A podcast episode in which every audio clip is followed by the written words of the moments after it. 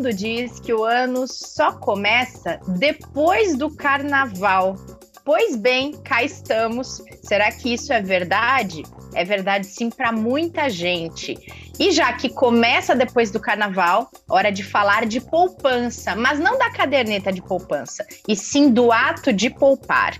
Com ou sem objetivo, o que será mais eficiente? Então, este é o papo de hoje pós-carnaval com a Ana Leone e o Martim Iglesias, que já estão aqui naquela nossa série especial para tirar as principais dúvidas sobre planejamento financeiro. Bem-vindas e bem-vindos ao Investidor em Foco desta quinta-feira, dia 3 de março. Ana, bem-vinda após Ziriguidum, se é que teve Ziriguidum esse ano, hein? Olha, teve um Ziriguidumzinho, mas eu acho que está tendo ziriguidum nas finanças de muita gente, né? Então, agora acabou o carnaval, acabaram as desculpas e vamos lá colocar essa vida uh, em ordem de uma vez, hein? Muito bom. Martim, bem-vindo, tudo bem por aí? Já está recuperado do feriado? Olha, o meu feriado foi tranquilo, tá? Tinha que fazer várias coisas aqui para os alunos aqui da, da faculdade, tive que acompanhar os acontecimentos também para ver como estão os mercados no meio desta dificuldade toda que o mundo está vivendo, né, com a guerra entre a Rússia e a Ucrânia. Então, de fato, fiquei em casa, mas, é, mas é... muito bom. Eu também descansei bastante, coloquei meu sono em dia, coloquei a minha cultura inútil também em dia, porque ela faz parte do nosso relaxamento de vez em quando, né?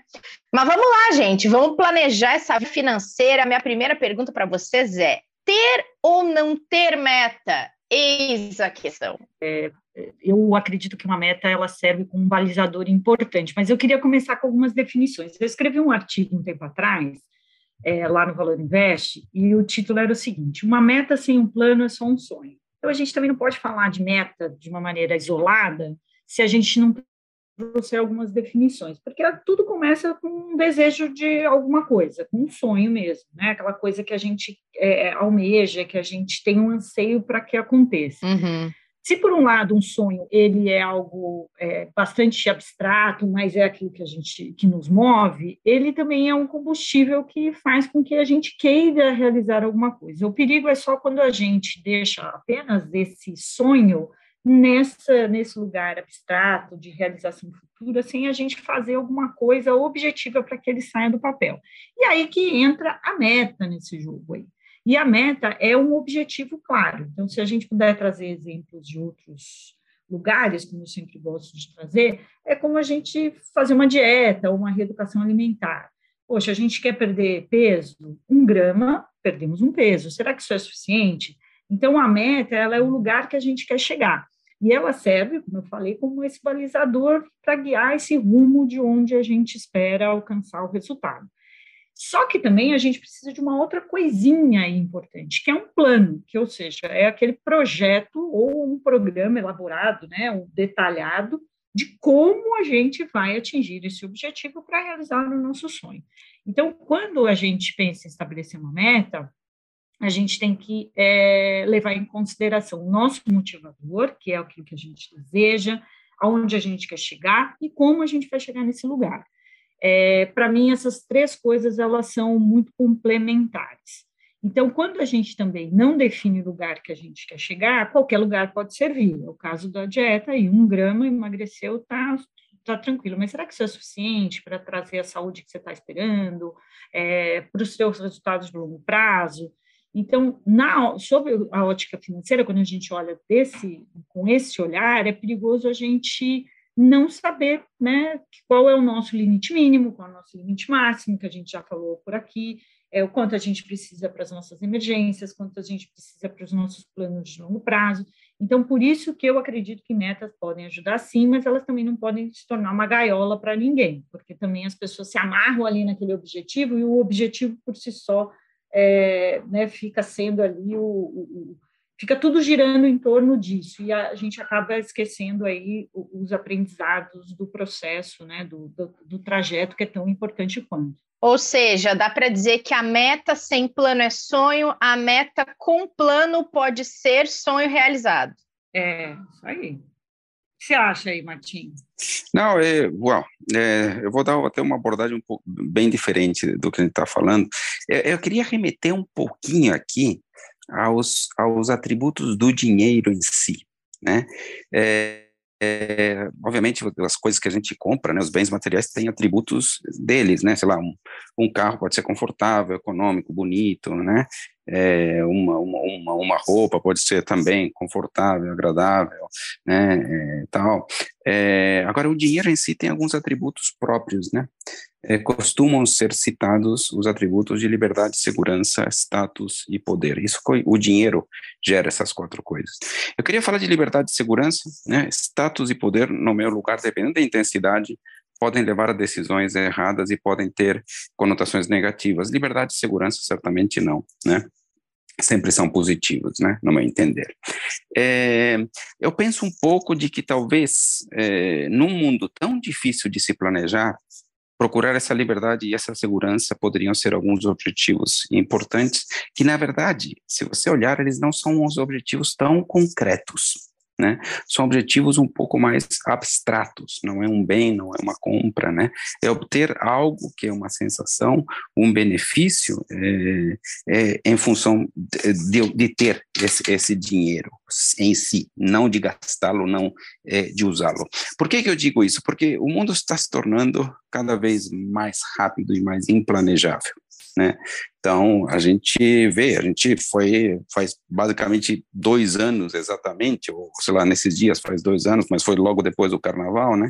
É, em 2020, é, que o Brasil enfrentou, teve os primeiros casos de, de, de, Covid, e isso afetou muita gente, muita gente que tinha reservas, muita gente que não tinha reservas, muita gente que tinha planos, contava com seu trabalho perdeu o trabalho, pessoas que tinham plano de uma viagem mais longa para a Europa, como eu, tiveram que cancelar uh, o, a, a hum. viagem, etc, etc, etc, né? Hoje, eh, novamente, dois anos depois, nós estamos enfrentando alguma coisa implanejável também, né? A gente não tem muita ideia de quais serão as consequências econômicas totais dessa, dessa crise, mas pensa, por exemplo, nas pessoas na Ucrânia, né? A pessoa podia ter umas reservas, podia ter uma casa, podia ter uma série de sonhos que foram cortados, assim, né? De cinco, seis dias para cá, né? Na própria Rússia, né? Estávamos comentando, né? Quer dizer, o rubro perdeu 30% do valor, né, em, em, poucos dias, né, uma pessoa que tinha uma reserva bancária, uma reserva em dinheiro por lá, perdeu 30%, né, então, o ponto é como lidar com um mundo que é tão implanejado, eu acho que esse é um desafio das pessoas e é um desafio para os planejadores financeiros encontrarem um caminho mais claro nesse sentido, tá, porque de forma geral, todo o planejamento financeiro ao longo dos, das décadas é, da, da sua existência, e basicamente ele começa após a crise 29, a se criar um conteúdo um tanto mais robusto, é, está baseado nos objetivos. E para mim os objetivos eles são mais é, líquidos, ou quase que, é, né, citando o Bauman aqui, para mim não são nem líquidos, né, porque a vida se tornou líquida, né, é, a modernidade é uhum. é líquida. Para mim os planos são quase que gasosos, né, uhum. porque tipo, se, se tem alguma coisa mais abstrata do que os sonhos e do que os planos, é, é difícil, eu não, eu não, não sei, né? é difícil pensar em alguma coisa mais é, abstrata. Então, não é entender, é, a gente precisa mudar o foco do planejamento financeiro é, para guiar essas duas, é, ou endereçar esses dois grandes objetivos que são a liberdade e a segurança das pessoas, tá? isso, isso para mim, por que, que eu digo isso? porque quem tem uma reserva pode modificar os seus planos, né? Pode, de fato, ter alguma liberdade para escolher e pode se sentir seguro, seguro em termos de ter uma capacidade é, de manter um padrão de vida em caso haja alguma questão mais difícil, mais complicada. Tá? Agora, o ponto é, certamente, é, isso recai numa questão que é uma meta, não é um objetivo, que seria uma meta de guardar recursos de uma forma até um pouco mais é, intensa, né, do que seria num, num mundo planejável. Né? Então, isso recai, no meu entender, a toda uma série de hábitos diferentes, né? quer dizer, que deveriam ser criados. Toda a questão do consumo, é, é, consumo consciente, né? Toda a questão de, de, de ser mais eficiente nos seus gastos, né? Para poder recuperar, ou melhor dizendo, para poder guardar algum, algum percentual um tanto mais elevado da renda para sim, em algum tempo, conseguir ter essa liberdade e essa segurança. Então, para mim, está um pouco nessa linha, a, a minha linha de raciocínio, é, Renata. Ô, Martim, nesse caso, você falando de inconstância, de é, dificuldade de prever o que pode vir, do jeito que a gente tem percebido as coisas nos últimos anos e tem vivido nesse momento, já que o mundo todo está diante dessa guerra entre Rússia e Ucrânia, é, você acredita que a gente tem que valorizar mais a liberdade e a segurança porque elas nos ajudam a poder modificar os planos ao longo do caminho? Acho que é mais ou menos assim, né? É, Exato, acho que você resumiu muito bem, né? Na hora que eu foco em liberdade e segurança, eu tenho também mobilidade né? né? A, a, liberdade é um tipo de mobilidade, né? Certamente, né? Ou seja, uhum. a capacidade de escolher. Eu lembro, a primeira vez que eu pensei um pouco, era uma pessoa que trabalhava comigo, né? e ele falou, não, estou juntando dinheiro aqui para comprar o meu apartamento, tal, não sei das quantas. Depois de um tempo, assim, ele saiu do, do banco, reencontrei, e aí, conseguiu comprar seu apartamento que tanto sonhava? Ah, não, não, não, não, usei o dinheiro porque eu estou querendo agora é viajar. Tipo, caramba, como que mudou? O cara falava tanto do plano mudou. Porque é fato. Quer dizer, acho, acho que hoje os sonhos, as coisas são muito mutáveis, porque é reflexo dessa mutação da sociedade. A sociedade muda muito, os empregos mudam, as empresas mudam, aquilo que é importante hoje não é mais importante amanhã, né, e etc, etc. Então, é, ao ter uma reserva, reservas, a gente pode conseguir modificar os nossos é, projetos para irem se adequando àquilo que a gente entende em determinado momento que é importante, né? Então, acho que esse, esse para mim é um pouco o, o, foco do planejamento. Acho que isso precisa ser resolvido, como eu comentei, tá? Acho que nós não temos um conteúdo muito robusto ainda com essa abordagem. Não temos mesmo, né? Quer dizer, acho que é, o planejamento financeiro, é, o planejamento financeiro pessoal, ele avançou com a outra ideia, né? Uma ideia dos anos 30, 40, no qual os empregos eram estáveis, né? e a pessoa conseguiria poupar durante 30, 40 anos para chegar na aposentadoria, né? Com um único casamento, comprando a casa, criando. O mundo é um pouco diferente hoje. Essa, essa, é a questão. E o planejamento financeiro não avançou na mesma dinâmica. Estou né? tentando trabalhar, eu, eu, acho que aqui precisa encontrar algumas soluções um pouco matemáticas até, tá? Estou é, uhum. tentando trabalhar em alguma coisa assim, que, que seria uma taxa de poupança para gerar essa independência, né? De alguma forma, a liberdade e segurança está tá, tá, tá vinculada com o conceito de independência, ou seja, ser completamente é, é, livre, né? Eh, principalmente livre sobre o uso do tempo, né, que acho que é uma, uma coisa uhum. importante, né? Então, é, do que, que eu posso fazer, né, em termos de, de, de, de, de como usar o meu tempo, né, para trabalhar, se eu quero, mas não se eu por precisar, eventualmente para poder decidir se eu vou viajar ou não vou viajar, quantas horas eu quero trabalhar. Então, eu acho que é, eu acho que a conquista dessa independência agora precisa de uma é, é fundamental, mas precisa de uma, uma abordagem um pouco mais quantitativa. É, esse é o ponto, sabia? Eu, eu acho que tem uma questão aí importante nisso, que é a questão da frustração. De fato, isso eu percebo muito interagindo com as pessoas a frustração que gera também elas terem um objetivo e esse objetivo nunca ser atingido por conta das inconstâncias da vida. Então, eu me lembro de uma vez que eu estava conversando com uma pessoa pelas redes sociais, né, pelo meu Instagram ali, e a pessoa falou: Poxa, eu estou super chateada, é, poxa, batalhei tanto para construir aqui uma reserva de, né, que, que pudesse me deixar confortável e etc e aí aconteceu que eu precisei usar o dinheiro e eu vou ter que começar tudo de novo. E aí eu disse para ela, mas esse é o objetivo, né? Você precisou usar o dinheiro e ele estava ali disponível para algo que aconteceu é. fora dos seus planos. Então, isso não deveria te, de, de gerar uma frustração, mas sim você deveria se sentir segura é, de, de ter aquele dinheiro para você usar para aquilo que aconteceu. Mas e ela falou: Poxa, você tem razão, mas é... ficou com aquele sentimento de derrota. Então, uma coisa que deveria ser uma conquista, ela deveria ter essa sensação aí, né, que você trouxe da segurança, que foi isso que aquilo proporcionou para ela, Sim. ela ficou meio decepcionada. Ela falou, poxa, né? E até tem um meme engraçado. Poxa, como é que eu vou guardar para as emergências se toda hora acontece uma emergência? Exato. Mas eu acho que é, é, é como também a gente não criar objetivos que nos gerem frustrações. Primeiro, por eles não serem é, atingíveis, né? aquela coisa também da gente sonhar um negócio tão, tão longe das nossas possibilidades e isso não se tornar uma realidade. Eu acho que isso também vai fazendo com que as pessoas desistam no meio do caminho. E o outro por isso, por ela também colocar naquela caixinha, né? A gente colocar aquilo com um objetivo tão claro, e aí quando aquilo não se realiza, a gente deixa outras coisas que poderiam ser concretizadas com aquele recurso de lado, porque a gente ficou muito também é, obcecado por aquele objetivo a magia está aí enquanto, como a gente encontra esse equilíbrio. Ontem mesmo a gente estava conversando no jantar sobre isso, eu falando do que, minha gente, que virou meu mantra, um 369, eu explicando a técnica um 369 para a família aqui, uhum. todo mundo sai reflexivo da mesa, né? Mas Sim. fala assim, poxa, mas como que a gente sabe, né, qual é o nosso máximo, o quanto a gente precisa? Eu falei assim, essa é, é a questão talvez o objetivo ele também sirva para você se colocar limites e entender que você também pode usufruir. Como eu falei no começo, aproveitar um pouco mais a trajetória do que só o objetivo final, né? É, então, eu acho que também tem essa coisa, como é que uma meta, ela serve como um balizador, mas também ela não é uma gaiola, ela não uhum. gera frustração, e a gente entender que é fluido mesmo, se aquele dinheiro que estava pensado para um jeito eu gostei do que você trouxe, isso levar né, para a liberdade, a liberdade é daí você fazer o que você quiser, né? Que pode ser é, cumprir a sua emergência, comprar um helicóptero, enfim, cada um define qual é, é o seu sinônimo de liberdade. É, é, é, de novo a razão e a emoção, né? É, sabe o que aconteceu aqui na minha casa essa história, Ana, de usar para emergência? A gente tinha, há um, anos atrás, colocado, um, não chegava a ser uma reserva, mas tinha um, um, dinheirinho num investimento líquido e o meu marido usou.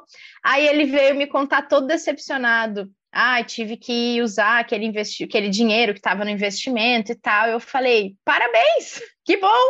Era para isso ele que ele estava lá, né? É. De fato, é, o, uso, o, o, o, a serventia dele era realmente essa precisou, ele estava ali para que tu pudesse usar e não ficar arrepiando, arrancando o cabelo porque não sabe o que fazer, né? Então, é, é, é, de fato, mas acho que às vezes a gente coloca é, esse objetivo de, ah, não, esse dinheiro aqui está numa liquidez, ele está aqui para quando eu precisar. E a gente sempre acha que nunca vai precisar, né? Tem um pouco disso também. Sim, é exato. porque eu acho que a gente não quer que os imprevistos aconteçam. Exato. Se a gente traçou uma linha reta, a gente não quer que nada venha para atrapalhar, né? É. Esse, esse, nosso plano. E de fato a vida é tão inconstante e é bom, acho que a gente tem que olhar, né? Porque do mesmo jeito que, que surgem emergências, surgem oportunidades, e essas oportunidades elas só acontecem porque a coisa é fluida mesmo.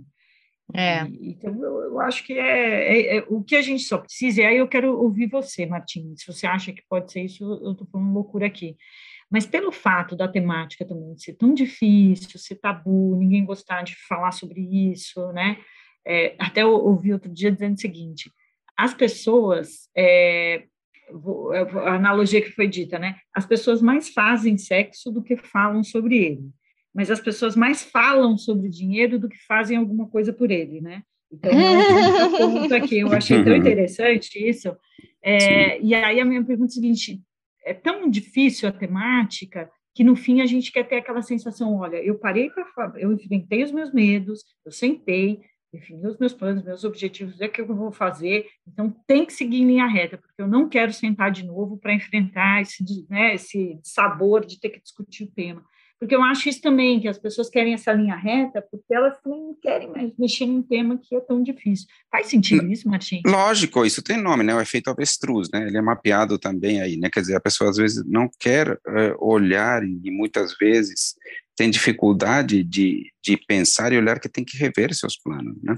Eu diria assim que o, que que o planejamento é... Sabe um...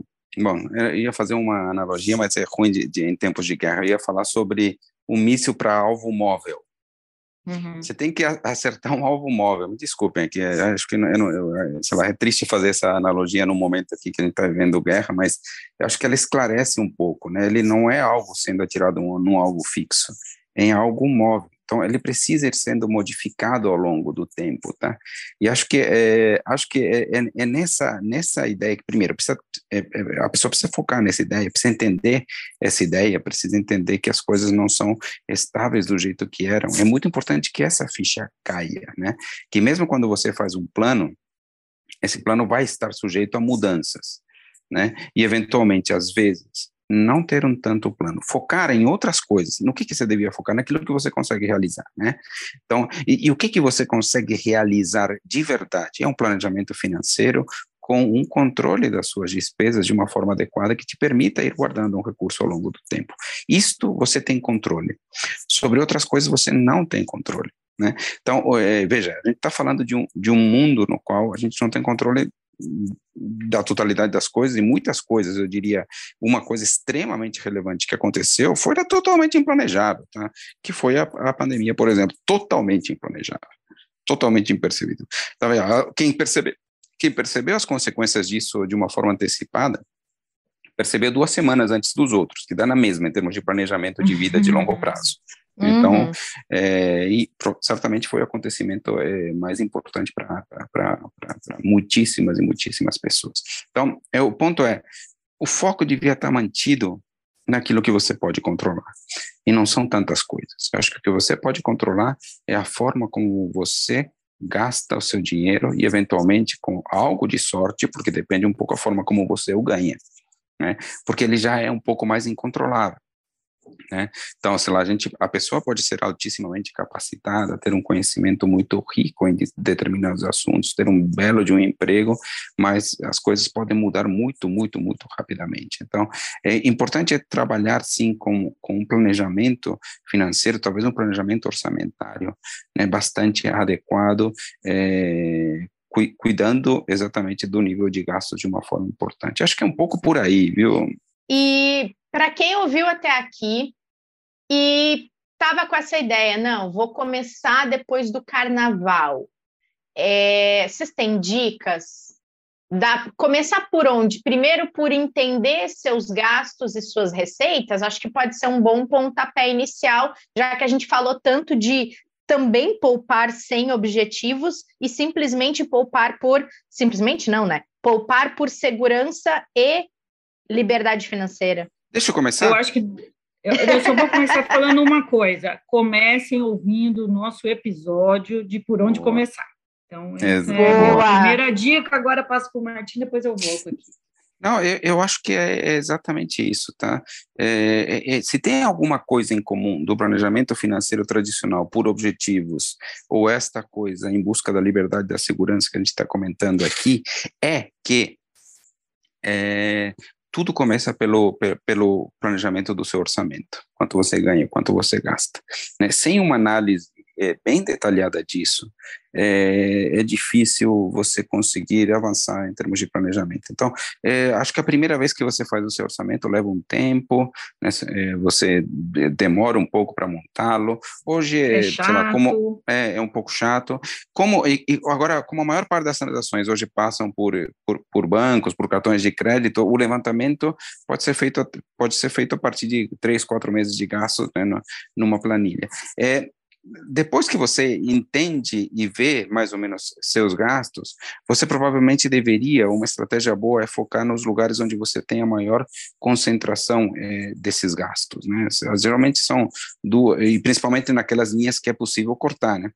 É, é, é, é, que é possível se ajustar. Geralmente as pessoas gastam é, é, além do que deviam em duas ou três contas. Às vezes é o vestuário, às vezes é alguns equipamentos eletrônicos, às vezes é, é alimentação fora de casa. Cada um tem um ponto fraco. E acho que para evitar você ter que continuar anotando gasto por gasto, que é um saco, as pessoas cansam disso vale a pena talvez um foco naqueles, naquelas contas, naquelas, naqueles tipos de gastos que são os teus é, principais é, é, gastos eventualmente ralos, fora né? do orçamento. Exato, exato. Ralos, boa palavra mesmo. Então, é, acho que é por aí, tá? Parte tudo do, do orçamento doméstico para tentar focar nesse equilíbrio e, e em guardar algum, algum recurso por mês, né, que vai te ajudar a conquistar essa liberdade de segurança. Bom, eu já ah, gosto assim de, de dizer para as pessoas saírem do estágio de contemplação e, e uhum. começar a fazer alguma coisa mesmo. Então, sem dúvida nenhuma, o diagnóstico, que é o que o Martin trouxe, é um primeiro passo. Então, você precisa entender, né, o que, que como é que estão os seus hormônios e vitaminas ali, ou seja, seus gastos despesas, saber como é que está o, o todo para começar a desenhar uma estratégia, principalmente de eliminar excessos, os desperdícios que sempre existem, etc. É, mas eu acho que definir alguns poucos marcos aí de, de alcance seriam, é, seria uma coisa bacana de se pensar. Então, começar aos poucos mesmo, a gente criar aí algumas, alguns direcionadores, é, de curtíssimo prazo, então, poxa, até o final do mês eu quero fazer esse levantamento, eu quero estar com esse levantamento todo aí concluído, para os próximos seis meses, então, já vou começar a eliminar um pouco dos meus desperdícios, 10%, 20% dos meus desperdícios, fazer um esforço e ter uma meta aí, né? A gente já falou disso em alguns episódios aqui, ter uma meta para o final do ano, ou seja, a gente fazer isso de uma maneira faseada. É, e acho que passa por uma questão de discussão do que é liberdade, do que é relevante aí, né? E o hábito, o hábito ele só é, se instala a partir de uma repetição e de um começo. Então precisa começar, insistir para que esse hábito se instale. E a gente está falando aqui do hábito de poupar. É, então, para mim, é, definir aí que até o final do mês você quer ter esse diagnóstico aí prontinho, ou pelo menos organizado, nos próximos seis meses você já conseguir tirar um pouco desses excessos aí, e até o final do ano começar um plano de poupança, porque senão o tempo vai passar, gente. A gente já está em março, uhum. dia 3 de março hoje. A gente já deixou três meses passar aí, porque o carnaval, né? depois do carnaval eu penso, e agora o carnaval acabou, está na hora mesmo de começar. Então, para mim, é, vamos estabelecer esses pequenos marcos aí, que eu acho que pode ajudar pelo menos de ser luzes indicativas de onde se quer chegar. Eu tenho uma dica também, que comigo funciona super bem, que é depois que a pessoa passa esse estágio de entender suas finanças, sua organização e, o, e conseguir ajustar para entender o quanto ela tem condições de poupar por mês, não deixa isso para o final do mês caso sobre. Trata isso como de fato parte das suas despesas que você vai pagar no começo do mês, junto com a sua conta de luz, com o seu aluguel, com seu financiamento, seja lá o que for, mas não deixa uh, naquela ideia de se sobrar. Trata isso como parte do, do seu da sua organização financeira e já investe esse dinheiro de cara ou agenda esse investimento, porque isso vai ajudar a tornar isso um hábito também. Isso aí mesmo, é, Não, é, duas, duas coisas. É, a primeira é, é certamente. A gente ficou aqui na expectativa. primeiro, o agendamento, o, o agendamento das aplicações ela é fundamental, mas ela, ela exige também um controle do orçamento, porque tipo não adianta a pessoa automaticamente fazer as aplicações e durante o mês ganhar, gastar mais do que ganha e, e ter que no fim das contas resgatar os investimentos e fazer o cheque especial entrar. Tá? Então, acho que acho que as duas coisas precisam estar, estar, estar, estar em, em paralelo. É, outro comentário que eu ia falar aqui, tá vendo como vocês são mais pragmáticas do que eu? Fico às vezes filosofando aqui, é bom a gente estar tá junto nessa, porque daí vocês descem um pouco mais. Competências é, complementares. É isso, é isso, é isso. Ah, gostei. Muito bom, gente. Bora começar esse ano, então, de fato, já que o carnaval passou, não tem mais desculpa. A gente vai continuar tirando dúvidas sobre planejamento financeiro, mas para quem ainda não conseguiu começar e não interessa qual é o montante que você tem aí para organizar, começa a organizar, porque o carnaval passou e o ano já está indo, hein? Pois é, é isso boa, aí. hein, gente? É isso aí. É isso aí. Muito boa a conversa de hoje. Então tá, meus queridos, foi um prazer ter vocês aqui mais uma semana. Semana que vem estamos de volta. É isso aí. Até semana que vem, então. Até, gente. Até. Beijo para vocês. Obrigada a todo mundo que acompanhou mais esse episódio para começar bem o mês de março falando de planejamento financeiro. A gente volta na terça-feira para falar de mercado com vocês. Tá bastante volátil, tem muita coisa acontecendo. A gente vai estar de volta na próxima terça. Até.